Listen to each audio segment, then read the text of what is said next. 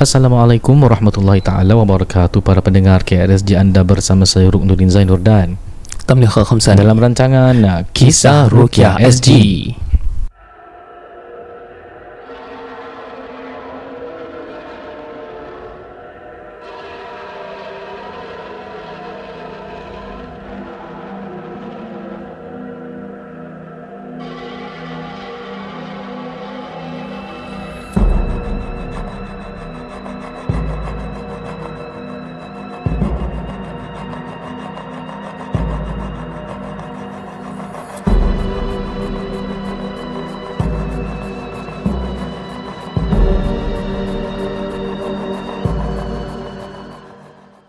Okey Alhamdulillah Itulah intro kita yang cepat Kerana dah penat Dah pukul berapa pagi uh, Alhamdulillah Dah pukul 2 pagi eh. Dah pagi uh, Kita masih survive lah Alhamdulillah Ya, InsyaAllah dem- demi anda eh. Demi pendengar KRSG setelah uh, Dah penat sampai tak tahu nak bercakap apa dah Selamat datang kami ucapkan Masih mendengar dan dah setia Ya. Mendengarkan podcast kami Kisah Rukia SG uh, Terima kasih uh, Because of this eh, You uh, menyumbang Dan sama-sama kita Membuat kesedaran Yes. Tentang rukiah Yang syariah Atau rukiah yang cara Yang betul eh. Bukan rukiah yang doji Atau red flag Betul-betul Alhamdulillah Ya. So insya-Allah pada hari ini seperti biasa kita akan adakan uh, segmen kongsi kisah tapi sebelum tu nak kongsi sikit lah satu sesi rawatan ni yang baru-baru ni Ana pernah buat. Ya pak di mana Gua udah penat Gua udah penat Jadi gua mau dengar aja cerita Ya, kalau di tempat mana Ana seb- uh, boleh cakap Isun lah Isun. Okay alright Okey, ini cerita dia bukan uh, mengenai gangguan yang menyeramkan tapi uh, ceritanya klien ni mungkin ada stroke, ada several underlying medical issues. So bila dia kena gitu tu, family dia ni ada seorang pak cik. Pak cik ni dia ni ada kelebihan untuk merawat lah kononnya. hmm. Jadi saya tanya Okey pak cik ni rawat macam mana Okey Bila pak cik ni datang tempat saya ni Dia bilang Dia tengok saya ni macam ada stroke Dia bilang Oh Ini ada jin ni yang yang yang berlilit dekat tangan kau ni ah, Sorry dia keluarkan jari dia Hmm. Dia baca-baca-baca dia pangkah. So kononnya membuka ikatan gitulah. Oh okay, okay. Ah, okay. Lepas tu dia dah baca gitu Dia dah buka-buka ikatan Dia cakap Oh Ini aku tahu siapa yang buat ni. Ni ahli keluarga kau ni yang buat. Alamak. Alah. Pakcik-pakcik gitu je pakcik. Ya. So uh, Ana tanyalah Then uh, Ustaz Dia punya husband cakap lah Saya ni pendengar Kisah Rukia SD So kita tengok ni Banyak reflect lah Ustaz. Uh, Tapi masalahnya Masalahnya There is something yang Dia buat yang kita pun terkejut. Dia cakap apa yang dia buat? Apa dia buat? Dia Kalau ada lima orang kat depan tu Dia tahu Latar belakang masing-masing By just guessing. So I said So? Hmm. Yalah ustaz Dia ada kelebihan gitu. Saya pun takut lah Yang saya cakap Kenapa nak takut? Okay kalau kita faham Orang yang ada kebolehan Untuk predict things Atau untuk menilik Peribadi masing-masing ni Kita tahu ni adalah disebabkan bang, Apa kata orang tu Bantuan Jin ataupun syaitan Lepas tu dia cakap Tapi Tapi ustaz Bila ustaz cakap begitu Memang betul. Cakap apa yang betulnya? Dia cakap Dia memang ada jin Dan dia tinggalkan jin Islam Dalam rumah ni Untuk jaga saya. Ya. Weh gure So saya cakap Okey dengarkan uh, ayat dalam surah jin. Wa annahu kana rijalun minal insi ya'udzuuna bi rijalin minal jinni fazaduhum raqa. Ada seorang lelaki dari bangsa manusia meminta pertolongan dari seorang lelaki dari bangsa jin. Maka bertambah kesesatan ataupun kerosakan ataupun kesombongan bagi mereka. Ya. And I said Quran cakap gini Maknanya apa? Tak boleh kan? Dan kenapa pakcik tu ni? Dan cakap ah, Satu hari kalau saya jumpa pakcik ni Nak tanya juga Apa dasar dia Tentang ilmu-ilmu yang dia pelajari So dia ceritakan Pernah satu ketika tu Dia uh, Dekat ICU Dan dia datang Dia tengok Oh tu ada jin. Okay, dia, ter, dia, dia tulis kalimah Dia tulis kalimah Allah dengan jari dia. Alif lam lam ha, Kau nak kat mana lagi? Kat sana Okey. Situ ada jin. Alif lam lam ha, ha Mana? Kat perut kau ada jin. Lepas tu suami dia cakap Tapi yang peliknya ustaz Dia ni memanglah orang tua. Hmm. Tapi dia cakap depan saya tau Okay ni isteri kau eh. Ni isteri kau eh. Terus dia pegang tangan isteri Saya ustaz dia pegang isi tangan saya. Lepas tu dia puntal uh, Pintal Puntal pula. Dia pintal Pintal, Pintal. pintal. Kononnya ada ikatan jin kat situ. Pegang tangan isteri orang tu. Ah, dia sedih. Dia cakap ingat Rasulullah pernah sebut dalam hadis yang bermaksud lebih kurang mafhumnya. Hmm. Besi panas tu lebih layak aku tusuk kat kulit kau tu Daripada memegang seseorang yang bukan mahram Dah kenapa dengan ada rawatan-rawatan dengan hmm. cara memegang-megang ni semua kan. Hmm. So sekarang ni dia bilang okey ustaz, tapi dia cakap mandi bidara ni bagus. Ingat apa-apa kita usaha Allah je yang tolong. Yang cakap you kena faham memang segalanya usaha. Kalau aku sekarang nak rompak bank, aku mula dengan Fatihah, kemudian dapat pula tu rompak dengan duit yang banyak. Hmm. Izin Allah memang berlaku, tapi hmm. ini persoalan halal dan haram. Hmm. Kau tak malu ke dengan Allah kan? Tak masalahnya dia dah pegang tangan perempuan tu Dia kata Ini semua izin Allah. Binti semua tu Itulah. So sekarang ni dia Pasangan suami isteri dah ketakutan. Hmm. Minggu dia cakap Kena rawat. Kalau kau tak rawat Kau tak boleh baik. Ah, These words were the ya, ones yeah, Yang make Kita punya klien ni Macam traumatized. Dengan alasan konon boleh nampak jin kena hmm. sihir kena gitu. Dia cakap okey tak apa. So Ana dah dakwahkan you know my my sesi dakwah Rukiah ni mesti dakwah dulu lah kan? Betul. Kita kuatkan uh, keyakinan kepada Allah. Hati kita tu mestilah Menerima kalau ada gangguan adalah disebabkan Allah izinkan. Hmm. So bermakna lihat balik hubungan kita dengan Allah tu macam mana. Kadang-kadang yeah. Allah jentik sekejap lah kononnya gitu kan? Supaya kita balik kepada Allah Subhanahu SWT hmm. Kita mulakan Rukiah ah, Kenal anak standby ni. Ni kalau jadi rasukan ni Aku sesak hmm. gue. Tak nak cakap apa lah Eh maksud? Tak ada apa-apa. Yeah. Alhamdulillah dia dengar Rukiah dia tenang. Tak ada reaksi pun saya cakap you see Bagi macam mana dekat Singapura ni eh, Dah setahun ni dah beratus-ratus orang Nak masuk beribu orang kita rawat ni Kebanyakannya kamu semua dimomok-momokkan dan ditakut-takutkan oleh dukun-dukun macam gini. Ya, yeah, ya. Yeah. Kan? Biarpun diorang kata diorang guna Al-Quran tapi ingat bila halal dan haram ber, bercampur hukumnya menjadi haram. Hmm. Jangan sampai kita rasa dengan cara hal, uh, salah tu ada Fatihah je kira okey. Kan? Itu itu yang itu yang penting kita kena kena tahulah. Ya. Yeah. Itu satu case. Another case Ana nak nak nak uh, kongsi juga ni case ni berlaku tak silap Ana di da- daerah Woodlands. Uh. hari ni semua hari ni semua north eh? Uh. North area. Tapi kes ni pun sama juga Tak adalah cerita yang menyeramkan Cuma hmm. kat rumah tu Ada gangguan-gangguan Dah nampak Jelmaan Pontianak Dah nampak suara-suara Eh nampak suara pula Dengar suara Nampak tu kan Okay Lepas tu Ana tengok Ana selalu kalau datang rumah Ana tengok lah Ada tak tangkal-tangkal ke apa kan? Mm-hmm. Kadang-kadang benda ni menjemput masuk kan? Sekali lagi ni Tengok. Alamak Dah lama Ana tak nampak benda ni. Ada cangkul. Bukan cangkul Mata kail. Mata kail. Okay. Cangkul besar dia. Mata kail Ada magnet. Ada kuda laut. Okay kuda laut Ada net. Net kan net. Oh ni. Maksud cakap Ada batang kelo dan saya tanya Ini dibagi oleh siapa? Oh ni uh, pakcik saya yang bagilah Okey niatnya apa? Tak ada saya pasang dia Saya tak fikir apa-apa. Saya rasa mungkin uh, Pakcik kat situ Atau makcik kat situ Ingatkan macam aku nak attack lah kan. Padahal hmm. aku nak educate. Yeah. Dan nak kena faham Okey ni benda ni Tak ada Saya dibuat menghormati makcik saya je tu sebab. Dan anak cakap lah Makcik Analogi ni macam gini. Agak-agak kalau kita buat sesuatu tu Menduakan Allah Ataupun menyakiti hati orang Mana hmm. lebih utama. Yeah. Mana yang patut kita jaga? Itu dia diam Dia cakap saya faham Makcik ni nak jaga Atau pakcik ni nak jaga hati Orang tua. Tapi yeah. contoh lah contoh eh. Kalau kita ni Ini contoh anda dah banyak bagilah kan. Kalau kita ni contoh Masih kontak bekas kekasih example Ataupun nombor ada ke handphone lah Ni benar-benar cakap. Kan? Mm-hmm. Pasangan kita akan rasa macam diduakan Padahal tak I simpan je Tak kontak pun example. Ya. Yeah.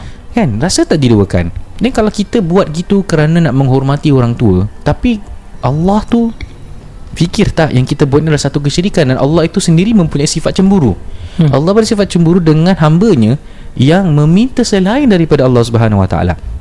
Jadi bermakna hmm. Allah tu pun Membuatkan kita uh, nak beritahu mesej yang Allah tu pun merindui hambanya Yang selalu mencarinya Dan Ana tanya next question Which Ana tahu penyebab kenapa adanya gangguan yeah. Simple je soalan dia Orang-orang di rumah sini semua solat lima waktu tak? Tak. Ah. Awak tak solat satu waktu awak tinggalkan ni, awak dalam keadaan berdosa. Bila keadaan berdosa, makhluk-makhluk jin ni suka. Bila yeah. makhluk ni jin suka, maknanya awak membuka ruang badan awak untuk makhluk ni mengganggu awak. Hmm. Jadi mulakan dekat situ. Jangan buang duit sibuk-sibuk nak cari perawat. I said. Yeah, yeah. Okay. Pasal perawat akan jin sihir ain. Jin sihir ain. Kadang-kadang gangguan ni nak tak semestinya tu tiga. Kesan hasutan syaitan tu pun sendiri boleh menjadi satu gangguan kan especially kalau berlakunya gangguan antara suami isteri. Another cerita nak nak, nak, nak kongsi juga sebelum kita mula ke boleh je, tak ada masalah. Ana rawat dekat daerah Tampines. Okay, okay. Ini ada gangguan antara suami isteri lah eh. Ah, Tampines ni yang baru-baru ke Tampines lama? Yang lama-lama Okey. Ah, Tapi apa cua cerita yang Ana sampaikan Semua Ana dah cerita Ana dah minta izin Ana akan feature dalam podcast Saya cakap okay boleh Ustaz Tapi jangan bilang siapa Of course lah Aku tak bilang siapa kan Okay. Okay. Let's So see. adalah ga- gangguan suami isteri Gerbak gerbuk Dan Alhamdulillah bila dirukiahkan Kan suaminya tak ada apa-apa tanda gangguan Tapi isteri tu dia bilang apa tau Bila tengah rukiah tu saya tutup mata Saya nampak jelmaan pocong Dengan jelmaan pontianak tu Dekat dalam mata saya tu Bila saya Hmm. tutup mata Tu sihir apa? Wallahualam ni Hmm, belum oh, belum belum- belum je. diagnosis, eh? belum tahu sihir ke tak ni. Okey dan I want to do diagnose. Saya say okey buat macam gini macam gitu. Nanti eh ni tak ada tanda sihir ni. Tak ada. alhamdulillah awak tak ada gangguan sihir awak tak ada gangguan ain. Tapi ni mungkin gangguan jin tempias. Wallahu taala alam. Saya tanya kerja sebagai apa? Kerja kat satu tempat ni dan tempat ni memang keras lah. Tu tak apa syekh. Tengah rukiah rumah dia orang paling atas eh. Paling atas tau. Okay. dengar bunyi macam perempuan nangis lah sekejap. dengar? Nampak dengar? Aku tanya semua kat situ "So, Awak dengar tak tadi? Nampak? Nak dengar tak?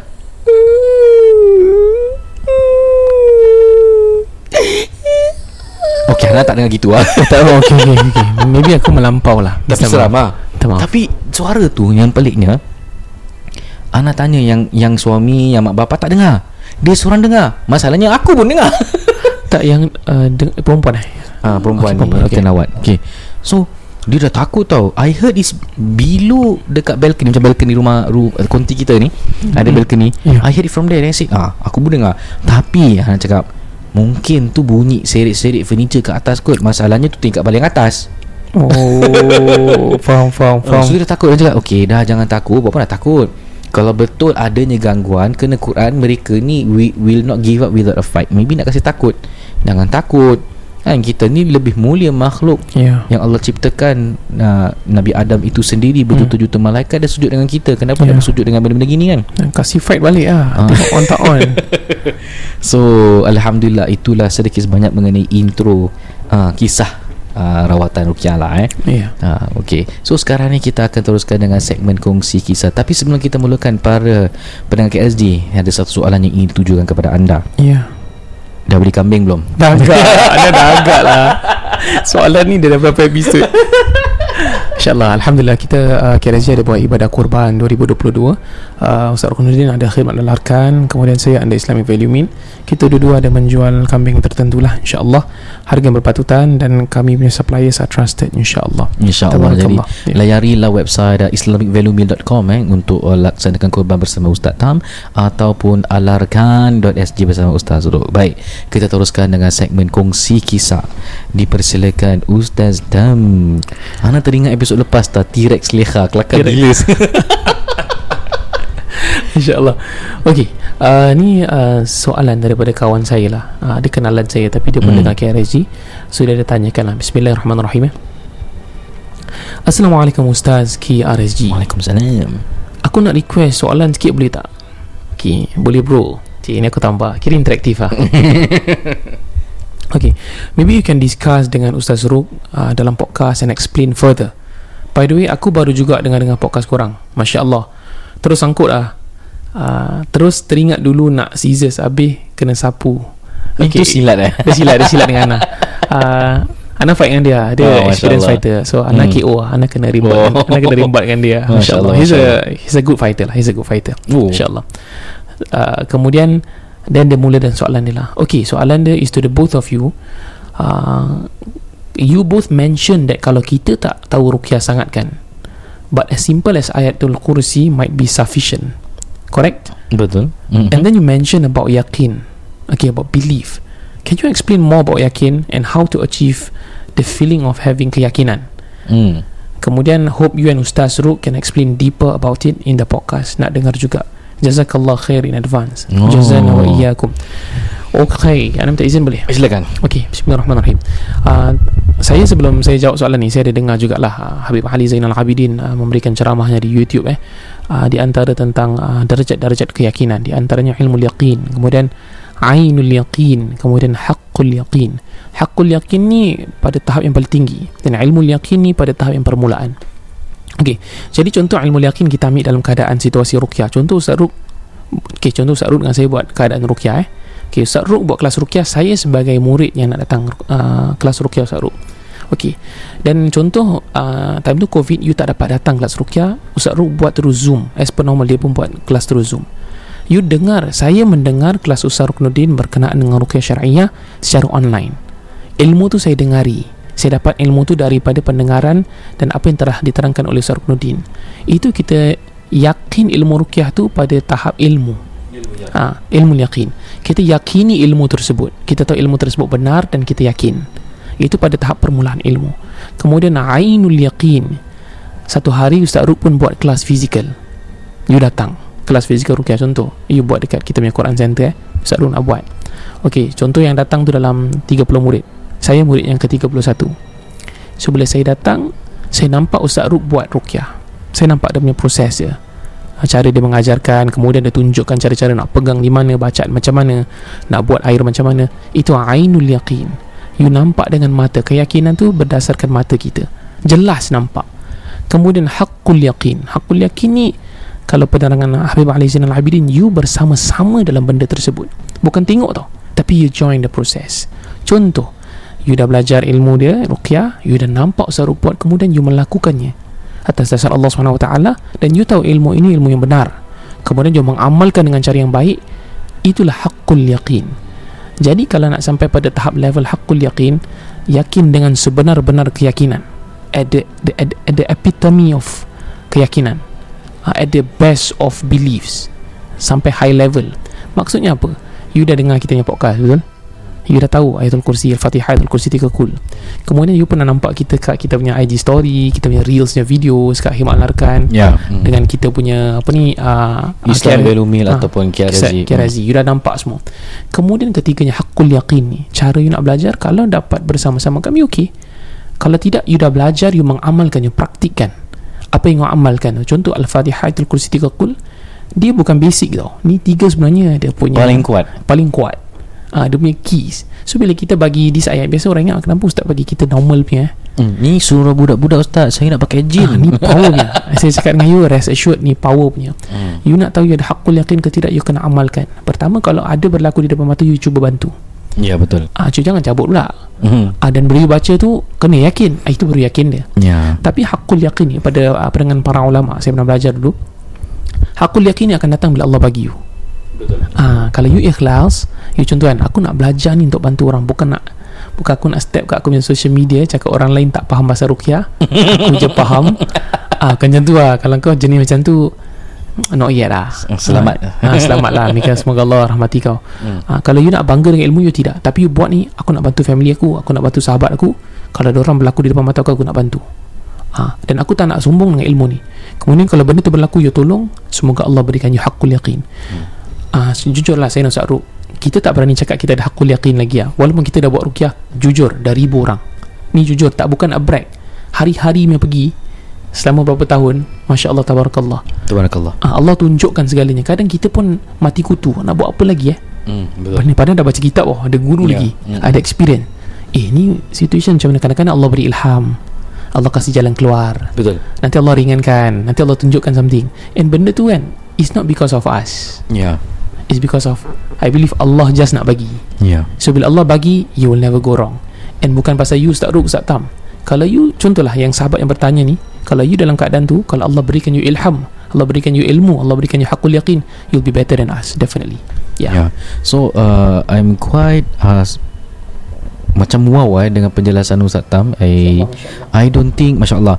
I don't think uh, there's any more to add. Cuma uh, part ma, kita nak tambah sikit lah. Boleh, boleh Ustaz Kita yakin kerana apa tu para pendengar? Kita dah go through it. Kita dah rawat orang. Then you will see and you cannot understand and explain why is there people yang bila selepas ruqyah bukan pasal kita meruqyah Yeah We both propagate that anyone can do ruqyah Cuma kalau bab nak menjadi perawat tu Al-Quran tu kena bacaan baik eh, Kena faham makna Al-Quran. Agama tu mesti uh, mendalami Faham apa tu halal dan haram. Bukan setakat kau boleh rawat orang Orang baik Dan okey lah aku nak jadi peruqyah Tak semestinya gitu kan? Ya, ya. Okay dan uh, bila cakap pasal the the experience we go through. Example I dah banyak dalam podcast uh, KRS ini episod yang ke-60 ni Masya Allah 60 episod dah. Ya. Okay uh, Dan episod ke-60 ni Kita ceritakan tentang Orang-orang yang kita rawat Dan kemudian mereka baik. Ini adalah dengan izin Allah Subhanahu Wa Taala Beserta keyakinan Ya. ya. I will always My part of yakin I will ask them this Okay You see eh, Rasulullah SAW sebut Kalau You dibacakan Al-Quran Ada majlis tu dihadiri para malaikat Keyakinan you tu kat mana Bahawasanya jin jat lagi nak menjelma Ataupun malaikat sedang mendoakan you And Ya. always stay Kenapa dalam ruqyah itu Bila kita dibacakan ayat suci Al-Quran Kenapa pemikiran kita merasakan jat lagi ada jin nak kena halau Mana kita punya keyakinan bahawasanya Bila dibacakan Al-Quran Ni kalam Allah tau Okay. Rahmat Allah tu menurun bagi mereka-mereka yang dalam majlis zikir Ya. mengingati Allah, Ya. majlis ilmu. Itu yang sepatutnya kita betulkan minda kita dengan hati kita. Hmm. Bukan takut semata-mata jap lagi jin nak kacau eh, ataupun kalau terkena sihir jap lagi akan lebih teruk gangguannya. Jin atau makhluk ini semua kalah apabila kita yakin yang Allah akan menjaga kita. Ya. Bermakna contoh kita membaca ayatul kursi Mereka akan bertindak contohnya kalau orang kerasukan diikut Keyakinan kita kat mana? Eh, aku baca tak work ha, Nampak? Allah sedang uji keyakinan kita Tapi kalau kita bila uh, letaklah benda tu repeat balik Kita cakap, eh kau ikut ah, bagus Dapat pahala kau baca ayat tu su- suci Al-Quran Contoh Benda- contoh, contoh sikit lah. Tu macam Ya, nak, baca, nak baca okay. betulnya hantar ikut. Hmm, Ya الله لا إله إلا هو الحي القيوم الله لا إله الله لا إله الله تأخذه لا سنة ولا نوم Lahu ma fis samawati wa ma fil ard kan Okay Aku hafal semua So kalau let's say ada reaksi macam gitu kalau kena anak Masya Allah ingat kau bodoh Pandai rupanya. Okay, ha, kan, Tapi kan. kena faham bahawasanya Allah jadikan makhluk jin dengan manusia ni Rasulullah dah sampaikan dakwah dengan Quran yang kita baca sama. Ya. Tapi ingat Bahawa makhluk jin zaman Rasulullah Bila dengar Quran Mereka adalah ahli sihir yang handalan Dengar Al-Quran ramai-ramai beriman. Kan Inna sami'na Quran dan ajaba Yahdi ila rusdi fa'amanna bi. Al-Quran ni bawa kepada kebaikan. Yang cakap ni jin ahli sihir dalam surah jin ayat Al-Quran ni bawa kepada kebaikan fa'amanna bi dan kami ramai-ramai beriman walan nusyrika bi rabbina ahada dan kami tak akan syirikkan Tuhan kami yang satu selalunya dalam pengalaman anda bila berdakwah jin macam gini Hmm. kalau betul lah tu rasukan jin Ya. mereka nangis Kenapa nangis? Kerana terharu Datuk nenek moyang kau pun dengan Quran tahu beriman Kau ni nak memperolok-olokkan dan permain-mainkan hmm. Ah, So itu maknanya dari segi keyakinan Setuju ya. Setuju. Ya sampai di situ. Ya. Tambah sikit lagi boleh? Silakan. Okay uh, Kita Ada orang tanya nak uh, Ustaz Ustaz ambil apprentice tak? Uh, Bukan kita tak nak ambil Tapi it's very hard. First kali timing Kita susah. Ya. Uh, Ustaz Ruk punya Petang sampai malam shift. Ya. Ustaz Ruk fight the harder battle. Saya punya uh, Strategy battle. Saya ambil pagi sampai petang uh, Because saya tak boleh drive malam lah. I'm not I'm not a strong driver Cepat ngantuk. Okay So to cut it short uh, Kita memang eksklusif Kita jaga. Kemudian ada orang ikut kita. Uh, for Personal kalau saya Saya ada sahabat saya. Uh, Nama dia Mahadi lah Sama-sama dengan saya I think. uh, Saya nak Saya mula dengan dia Daripada day one. Saya nampak Dia baca Dia hafal Dia amalkan. Dan kita dua-dua pun pernah tersilap. Kita pernah buat rukyah yang salah pun. Kita belajar along the way Then I met Ustaz Ruk. Dan I ikut Ustaz Ruk punya rukyah I tengok macam Ustaz Ruk buat For me at that point of time Dah hakul yakin Because saya dah nampak. I cakap Ruk Kalau you ada heartnya You give me. I just wanna see. Ya ah, And those days I dah buat rukyah I dah buat pagar rumah Tapi I belum buat betul-betul. Hmm. Kira you tak all out You tak promote You tak apa. Because mungkin ya keyakinan kita tu Masih separa. Betul. Belum lagi. Pasal kita faham ilmu tu Hmm. Tapi bila you tak praktikkan tak, tak sama ada punya pergi dia. Hmm. You nak kena nampak orang masuk Panjat benda. Baru you tahu you on tak on. Ya ya. And saya macam contoh sahabat saya Mah- Mahadi tu Masya Allah Bila benda tu berlaku Dia tak lari Hmm. ah, Dia tak wobble Jadi orang yang tak wobble ni yang kita nak Dan Ya. trust me Hmm. Kalau ada 10 InsyaAllah 9 wobble Yang tak wobble satu je ah, Ni based on my experience ah. Ya. Kenapa? Bila saya dengan Mahadi Kalau kita nampak orang panjat Ataupun merangkak Semua ahli rumah akan panik Trust me The whole house Ya, ya. Yang tak akan panik Usually kita dua lah Ya Tapi kalau kita pun kaki panik Bye-bye lah Hmm, ya, Memang betul. gone lah Mana kita punya hakul yakinan Yes. Na'udzubillah min dhalik Jadi uh, Apprentice sorry not yet Tapi kita ada kelas Belajar Belajar dengan Ustaz Ru Ustaz Ru paling banyak kelas Saya tak sempat lagi buat Belajar dengan Ustaz Ru Bila ada ilmu You cuba Ah, Tetapi bila ada ilmu Jangan sombong pula Yes, Ah, yes. jangan Betul boleh- betul Hmm, ah, Itu sahajalah InsyaAllah Ya, uh, dan saya selalu uh, ketengahkan jangan letakkan pengharapan pada perawat. Okay. Ya. Macam ada orang akan tanya ustaz dah habis rawat. First ni kalau let's say belum keluar jin tu letak contoh atau belum baik sihirnya tu. Mm-mm. Kan? Allah sedang uji ni. Ya Allah okay, belum okay. nak kasih uji bel, belum nak kasih kesembuhan yang kau nak rasa cepat-cepat ni kenapa? hmm.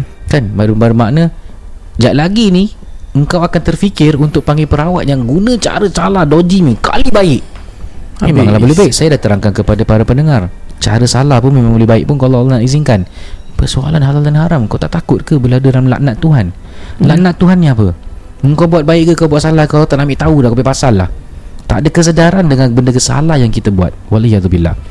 Ya so itu sedikit sebanyak mengenai ke keyakinan. Jadi ter- teruskan ya, ya. uh, ni kita dah habis eh? Belum. Okey, satu senario I bagi kat semua pendengar KRJ yang beriman Fikirkan. Just fikirkan eh. Okey, you duduk dalam satu musallah Contoh eh, sebab solat lah. You dengan satu orang je.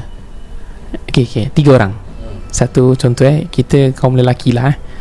Okey, kita ambil kaum perempuan. Uh, Muslimah. So you sebagai muslimah Pertama. Kemudian ada satu jemaah kat tengah uh, Makcik lah. Kemudian ada lagi orang muda Kat sebelah kiri Tiga-tiga perempuan.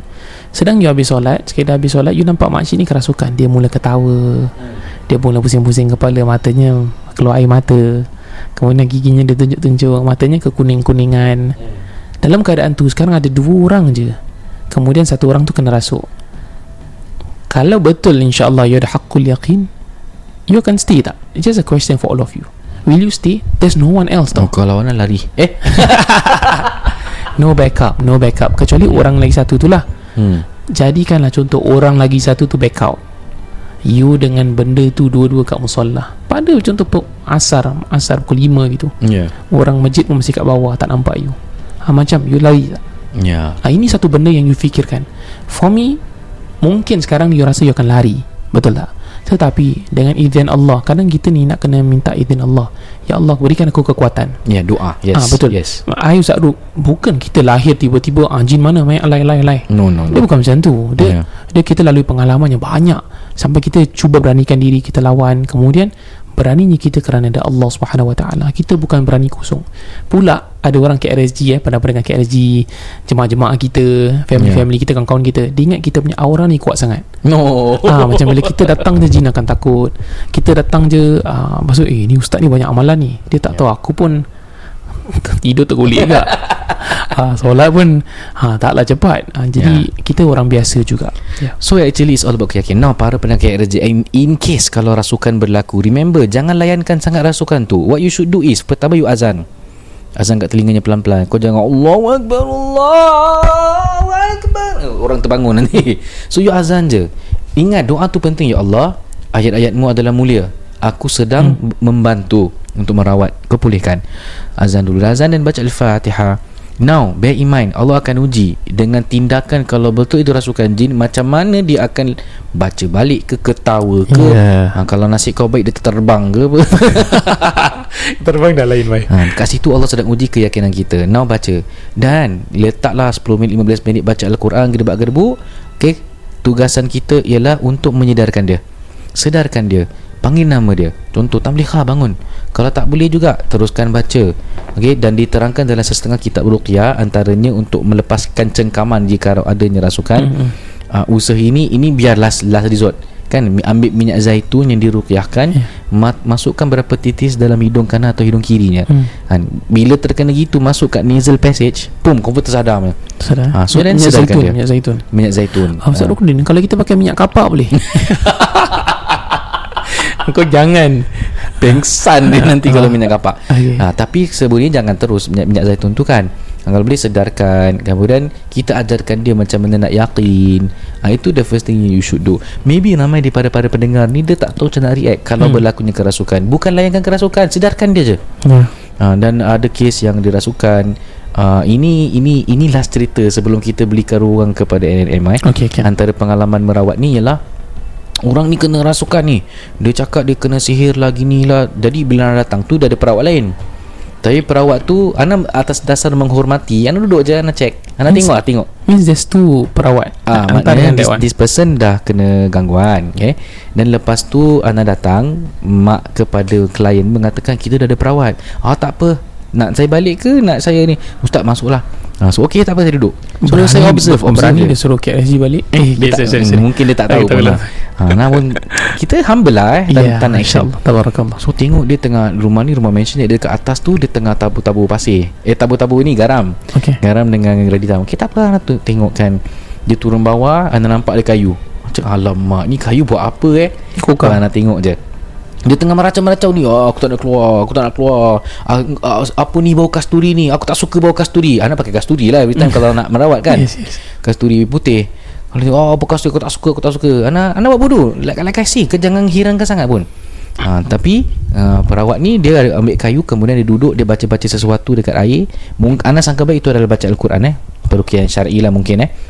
Okay So Anak cakap na, Contoh namanya uh, Leha Leha contoh Leha. Leha, Yeah. Leha bangun dia sadar Leha remember you're in control. Okay When you are conscious Nothing can happen. Be calm Take control of yourself Whatever's going to happen I want you to jaga Your consciousness dulu. Boleh? Boleh Ustaz? Okay Leha. I'm, te- I'm going to tell you what you're going to do. I'm asking you several questions. Pertama You dah rehat dah tidur belum Selama dua malam ni? Okay. Dan cakap belum? Okay. Lack Itu antara possibility lack of, lack of sleep Then your mind is You know Dia tengah haywire. Okay. Leha Tutup mata tenang. I am going to read baca, baca Al-Quran for 20 minutes. Hmm. Just listen to it. I want you to rehat So mana baca kalau baca Kita hafal kan Kita asatiza kita hafal Al-Quran tu kan InsyaAllah. Okay Yang perawat tu kat sebelah lah Tengah tengok lah Hmm. Han cakap okay Terpulang lah tengok-tengok Okay dah baca Klien tidur Ustaz Tidur biasa. Tidur, Lihat, lihat, tidur. lihat. Se- Leha ni tidur sepanjang Ana baca Al-Quran Lihat so, nama bidik kan? No bidik So from there Ana tengok Eh So maknanya ni Mungkin gangguan jin tu Memang dah, dah, dah berhenti Pasal kita ni Yang perawat-perawat Yang mungkin datang Untuk menambahkan lagi efek Supaya Berterusan rasukannya. Tidur Masya Allah Dia terbangun dia Ha you okay? Dah okay.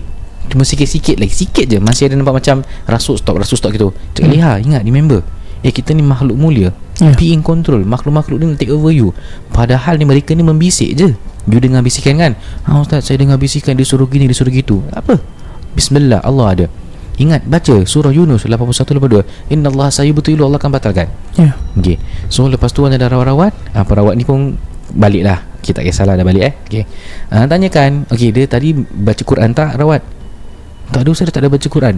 Okay ha, Anak cakap baik eh. Anak cakap baik. Anak cakap apa eh. Okay Hmm. So dia datang Dia macam mana? Dia datang Dia pegang kaki Dia, dia hentak kaki tu dengan kayu Atau ke tekan kayu ke apa gitu Dan suruh keluar Lepas tu dia cakap Dia nampak jin tu kat mana Jin ni duduk kat perut bla bla bla. Anak cakap Perlu disibukkan ke Dengan tempat-tempat ni semua? Yang penting baca Ya. Al-Qurannya kan? Hmm, hmm. dia kata tak ada bacaan Qurannya.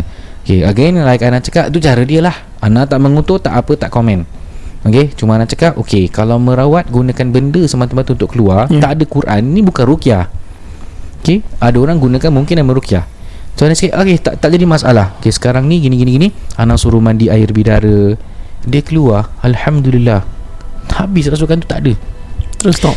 tak ada. Stop. Kan? Nak cakap So So you see eh Your consciousness Is very important. Jangan terlalu ikutkan sangat Bila rasukan tu kan. Oh Nak suruh kau keluar Kau keluar. Tak payah. Sedarkan dia je. And bilang dia Macam mana nak merawat diri. She's in control. You're in control. Dan dia panggil suaminya Okay sekarang I'm going to teach you how to rukyah Pegang kepalanya. Baca ayatul Quran Boleh baca Quran tak ada dua? Boleh. Ha, Ni kira Allah uji bagi orang yang rajin beramal tau eh. Boleh baca. Yang boleh baca. Saya bagi ayat-ayat rukyah Kita tak rukyah ilmu mah. Ya. And Saya ajar everything Okay Now baca ayat ni semua. Ha, So satu part tu uh, Besok je uh, the, the husband message Ustaz. Uh, Nampaknya si Liha ni Macam nak rasukan lagi ya. Dia dah start anxiety dia Okay Ingat Suruh dia be, in be conscious. Dia belum rehat betul tu. Pergi ambil susu Rukiahkan susu tu minumkan. Dan Mhm. susu is agent yang menenangkan tau. Okay. Terus dia message Ha Ustaz dia dah tidur lah Masya Allah InsyaAllah. Ni Kan? tak ada apa-apa lah. Yeah, so maknanya tu belen-belen je tu saki baki insyaAllah Dan ada I prompt both of them Andai kata kalau Allah belum nak mengizinkan ke semua 100% Allah suruh belajar sabar Allah suruh banyakkan beramal Sampai Allah izinkan maka jadi Dan itulah konklusi Hakul Yaqin Masya Allah. Tadi Anta Eh. cakap pasal Lihan. hmm. Anta tahu saudara Liha siapa? Siapa? Lihi. tak, dengar. Nah, nak tahu Sal? Lihi. Liha. Lihi. Lihi. Lihi. Kisah sorry. Dah dah, dah pagi. Malam petang okay. Dia dah pagi Dia dah pagi Dah pagi, Tam, sorry, tam sorry. dah ngantuk Okay, para pendengar KRG InsyaAllah kita akan uh, Berikan laluan kepada uh, Tim NNM Untuk memberikan sepatah dua kata Selangsung itu uh, InsyaAllah uh, Kemudian kita akan tutup tirai pada hari ini Jadi Ya. over to you Abang Nizam Rumah bukan sekadar tempat berteduh atau untuk dinikmati. Bilakah kali terakhir anda meneliti pinjaman rumah anda? Dapatkan nasihat berkesan dari Niza Nizam. Mahukan sebuah rumah tanpa pinjaman atau inginkan pinjaman rendah? Dapatkan nasihat berkesan dari Niza Nizam. Tidak semua rumah sesuai sebagai pelaburan. Jadikanlah rumah sebagai satu pelan simpanan. Manfaatkanlah sepenuhnya dana CPF anda. Dapatkan nasihat berkesan dari Niza Nizam. Telefon 9670 4504 sekarang. Assalamualaikum. Terima kasih kerana mendengar KRSG guys. Kami NNM Niza Nizam bersama Ejen Man dari Propnex. Setiap episod kami akan kongsi secara am informasi dan juga isu-isu berkaitan dengan rumah. Baiklah, episod kali ini menyentuh tentang Rumahku, Syurgaku. Ya ke? Baiklah, uh, topik perbincangan yang uh, mungkin sensitif tetapi uh, NNM uh, rasa ia amat penting di mana uh, kadar perceraian di Singapura juga ada peningkatan. Uh, tak kira usia mungkin usia muda yang pertengahan ataupun yang senja.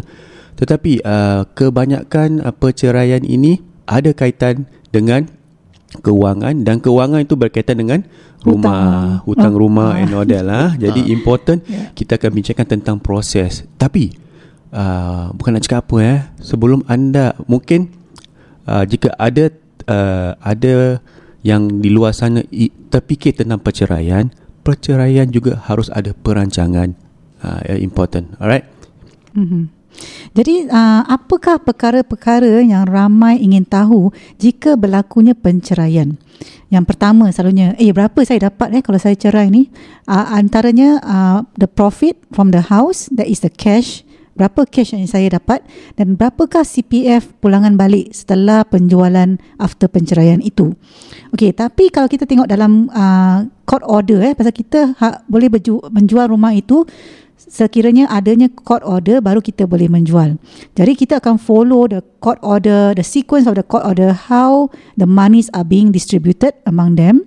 Okay, dan selalunya di, di akhirnya they will say the percentage of uh, each spouse yang akan dapat out of the sale proceed. Okay, di sini bu- macam 50-50, 70-30 atau 60-40. Bukan uh, out of your valuation price. It's actually out of your sales proceed. That means setelah dah tolak uh, hutang, tolak CPF pulangan uh, to each other and then after agent commission dan juga lawyer's fee. so betulkah kalau saya tanya uh, jika rumah tu ada keuntungan apa CPF yang uh, isteri dan suami gunakan akan kembali kepada OA mereka sendiri betul Yes. Yeah. So whatever you have paid for in your CPF, it will come back to you with the interest. That is guaranteed lah. Melainkan dalam court order anda tu dia tertakluk dah tertulis yang anda harus kembalikan let's say 20 atau 30 ribu CPF anda ke uh, bekas suami atau isteri. Uh, if the court order have state so, then it will be the the same lah. Kalau tidak, apa yang you dah bayar CPF plus interest akan kembali ke akaun anda sendiri. Okay. So number dua is about buying over share. Selalunya uh, pasangan kan bila orang nak bercerai kan kata uh, saya suka rumah ni, saya dah banyak invest dalam rumah ni, saya nak uh, keep this house. Okay, so, but when they say keep this house, selalunya dalam court order, that means you're asking uh, what you call it uh, by way of transfer. That means ownership you want to take back by way of transfer. Okay, di sini you have to be careful because mampu ke betul ke you nak by way of transfer? What does it mean? It means that kalau jika ada utang, you nak am- ambil alih utang itu. Seorang, seorang. dari, eh? dari segi umur dan uh, gaji lah Ah, kemampuan eh So betul ke awak mampu nak ambil alih utang yang existing uh, loan because not only that if let's say pasangan anda yang uh, yang yang the exit party right have CPF you have to pay his CPF back. So which means you have to take the existing loan plus the amount of the CPF that uh, he will take back. Kan? So if that is the case, betul ke you can buy back based on the current valuation of the house? Pasal sekarang harga rumah dah naik. It's not about the old price yang you beli. Correct. It's Many about the- people have that mistake. They Yeah. always think it's the old price and not the Correct. They always price. think that I saya beli 200 je, berapa je saya boleh bayar balik. It's not about the old price. It's about the current price valuation. Eh? And then also with that, you kena check you punya tangga gaji sekarang. Bolehkah anda mampu to take over the loan singularly? That means on your own. sebagai sole owner eh? As owner. And whether that loan that you're going to take is it HDB loan? Anda masih layak ke? Atau is it bank loan? Anda layak tak ambil bank loan? Ah so all this you must think lah. Bukan suka-suka nak take over the Ah, house jadi eh. para pelanggan KRSG nak cerai pun ada harus ada perancangan eh. Ah, important. Yeah. So then after that, of course the cerai tu kan yeah, separate lives right kan. Everybody have separate. So the other party pula yang the exit party we call it eh. Selalunya yang uh, party yang yang mungkin tak begitu mampu. That means after the dis- distribution of funds, there's sure to be one party yang have less money lah eh. There's sure to be. So yang yang party tu what happened to him? Uh, Or her. or her right sorry him or her kan pasal and then also whether are you the one that bringing your children? Because there will be one party yang have uh, all custody of the children. Then uh, macam mana? You boleh beli apa with the monies and uh, and the CPF funds that you have left? Okay And what can you buy? Family nucleus you have uh, you Yeah. have formed dah. Ya, pasal di sini NNM selalu uh, akan membantu. Eh whether you are the exit party or the stay party or whichever, kita akan membantu kedua-duanya tentang the next um, the next life lah going on forward after penceraian tu kita akan even membantu mereka whether you ada pihak lelaki atau pihak perempuan kita NNM akan membantu mereka kedua-duanya okay yeah so uh, Mansur maybe you have the fourth perkara yang they always ask Yeah, this one is a very um, you know frequent question I always get asked lah. Ni uh, bang bila boleh settle ni semua? So yeah, so I always tell them ah, okay.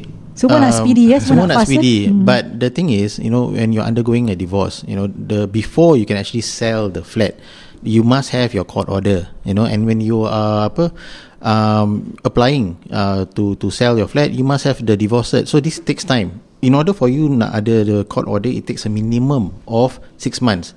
Kalau maximum tu uh, we can't say lah, you know, because there can be complications. At the same time also, you know, uh, there are some people lah, you know, diorang court order dah keluar, tapi they still haven't taken action. And I know the the reasons are personal. The reasons can be many, but you know, I think um, if you plan, if you meet somebody who has the experience and can leverage on the experience to find a way out, I think all parties can come out of it better lah. Okay, to answer the question, berapa lama bang? Okay, for HDB, okay, it takes about uh, 8 to 10 weeks, uh, you know, uh, to, to sell off the place. For private properties, it takes anywhere between 10 to 12 weeks, you know, and that is after you have already gotten the relevant documents. Yeah, that means kita boleh uh, execute the plan to sell your property when you have the final court order, right?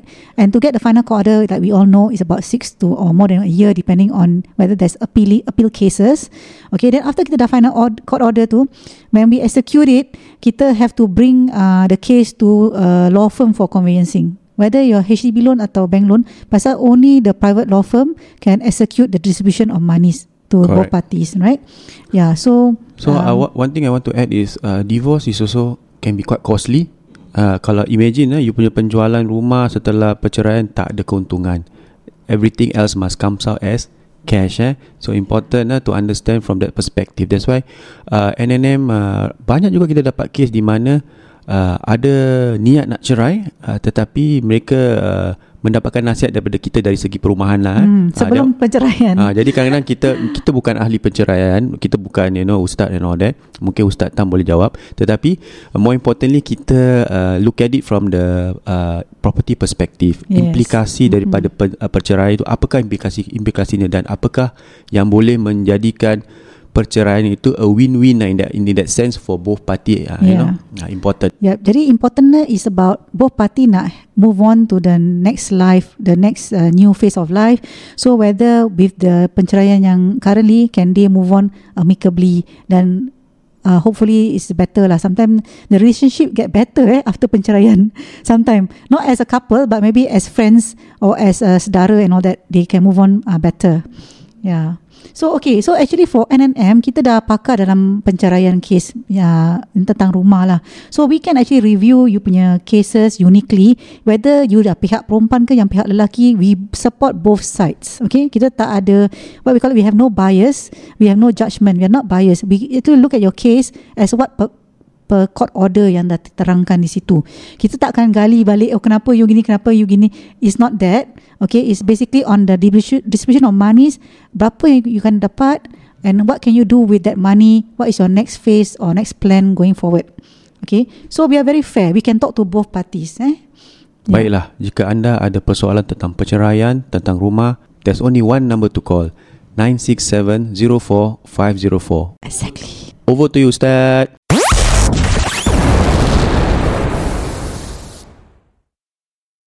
Alhamdulillah special thanks to NNM Niza Nizam dan Ejen Man.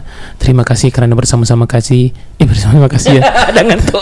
Terima kasih kerana bersama-sama kami kerana menjadi penaja kami KRSG, KRSG, Alhamdulillah yeah. jangan lupa hubungi mereka bersahabat dengan mereka di Instagram insyaAllah. InsyaAllah. Kemudian kalau you ada apa-apa related uh, anything that has got related to do with uh, properties uh, please lah. Siapa lagi kalau bukan diorang insyaallah. Okey dan nak cakap juga terima kasih kerana para pendengar KRZ kita masih berada di sini dengan seadanya. Alhamdulillah. Ya. Okey Jadi sebelum kita tutup tu Ada soalan lagi. Anta, ta- anta jawablah soal, an- Anta tekalah soalan apa nak tanya. Okey apa soalannya? Soalannya ialah Dah beli kambing belum? insyaallah Jadi para pendengar KSG Ya. Kalau anda suka dengarkan uh, podcast kami eh, InsyaAllah hari haji akan datang Maka uh, berkorbanlah eh, dalam, Dengan uh, KRSG Which is kalau KRSG tu Sama ada Ustaz Tam Ataupun Ustaz Ruk Dua-dua kita terima eh. Ya, Saya doa supaya anda semua uh, Berilah kambing Melalui Ustaz Tam. Hmm. uh, Sama-sama tak kisah. Yang penting kita sama-sama doakan kejayaan Masing-masing. InsyaAllah. Uh, Kalau saya boleh tambah lah uh, Boleh tambah insyaAllah Kalau Ustaz Ruk uh, InsyaAllah lah dengan dana yang dia dapat tu pelan-pelan Beliau akan bina pusat uh, Rawatan ruqyahnya sendiri. I think it's about time lah. I think he deserves that. Uh, Untuk saya I'll be doing my Apa ni Travel agency Untuk pergi haji dan umrah Hmm. uh, I hope that KRZ boleh sama-sama pergi dengan kita lah Kemudiannya uh, Saya juga buat dana ni Untuk saya punya Al-Quran Center Masya Allah Uh, so kita punya target is moving forward lah. Uh, kita harap satu hari kalau kita dah tua, kita dah penat, kita dah sakit, masih ada generasi pelapis untuk buat ruqyah, untuk buat travel agency dan mengajarkan Al-Quran insya-Allah. InsyaAllah Ya. ya. So sekali lagi terima kasih eh para pendengar kerana memberikan uh, support anda untuk KRSG Alhamdulillah kita doakan yang terbaik untuk anda semua dan dah jika anda ada keluarga atau sesiapa yang terkena gangguan uh, inginkan uh, rukyah syar'i sebaiknya rawat diri dulu Ya. yang rasanya kalau nak belajar rukyah bukan dengan niat uh, panggil ustaz terus baik salah eh kalau Hmm. nak belajar rukyah dan kemudian kita assist memahami dakwah uh, dipersilakan dah uh, book slot lah eh, melalui Ustaz Tam Hmm. melalui islamicvaluemail.com ataupun saya uh, alarkan.sg okay? Okay, kalau saya boleh tambah last eh. Hmm. Ah, Banyak tambahan. kita ada banyak soalan daripada pendengar KRSG macam Hmm. mana nak pagar rumah, pagar rumah. Hmm. Pagar ni satu istilah yang kita gunakan and uh, Hmm. mainly uh, this was suggested by Ustaz Ruk. Dulu kita panggil semah. Sema Ah, semah tu Ya. dalam kalau uh, you check dalam bahasa kamus dewan eh Ya uh, iaitu memberi makan Kepada kita, jin. ah, dan kita haram eh memberi makan kepada jin mereka tahu cari makan sendiri engkau punya diri pun makan tak cukup nak kasih jin contoh Ah, Ya. jadi kalau istilahnya kita tukarkan pagar maksudnya bacaan Al-Quran lah bukan Yalah. pagar fizikal Ya So ada orang uh, mock kita tentang the istilah pagar Masing-masing Ada orang Ya. pakai ruqyah rumah ada Rawat orang, rumah Yes ada rawat rumah Hmm. Terpulang Yang penting semuanya sama bacaan Al-Quran Tak ada Ya. benda-benda pelik Okey Ya. Kemudian di antara yang paling mudah lah Kalau kita masuk rumah tu Berikan salam yang penuh Contoh kalau ada orang Assalamualaikum warahmatullahi wabarakatuh Tambahkan Bismillahi Allahu Akbar Itu contoh Ya. kalau nak masuk rumah hmm. Kemudian kalau tak ada orang Assalamualaikum wa ala ibadillahi salihin. Tambahkan Bismillahi Allahu Akbar. Ya. Ha, InsyaAllah Terjagalah Masukkan rumah tu Allah Kalau boleh. jaga hmm. Yes. Kemudian yang lagi senang Contoh you pergi anti-clockwise Jalan putaran tawaf. Maksudnya dari kanan ke kiri. Hmm. Maksudnya istilah kanan ke kiri tu Bukan wajib Pusing Ya. macam tu. Kita kiaskan dengan per, pemutaran tawaf Apa lah tawaf. Anti-clockwise Yes. ya. Kalau nak jalan clockwise pun Suka hatilah Tapi kita selalu jalan clockwise. Di antara bacaannya Boleh bacakan Al-Fatihah Ayatul Kursi Tiga Kul. Ataupun apa yang you tahu? Ada orang dia tahu Al-Fatihah sahaja. Ya. Please by all means. Silakan Yes. Sila go. Dengan hakul yakin. Yeah. You pusing satu rumah dengan Al-Fatihah Dah Yeah. habis pusing Kemudian One common space You adhan sekali. Hmm. ha, Kalau ada orang kata Ada para pandangan lain yang lain Guru kata Azan sekali kat tengah kuat-kuat cukup hmm. Atau empat penjuru Atau setiap rumah mana empat penjuru. Tak kisahlah. Mana yang you boleh. Tapi jangan tak azan lah Kalau boleh azan. Hmm, ya. Contoh azan dia tak payah ada berlagu-lagu sangat. Jelas. Allahu Akbar Allahu Akbar Allahu Akbar Allahu Akbar. Jelas. Jangan kau nak macam buka- sikit Saruk Hayy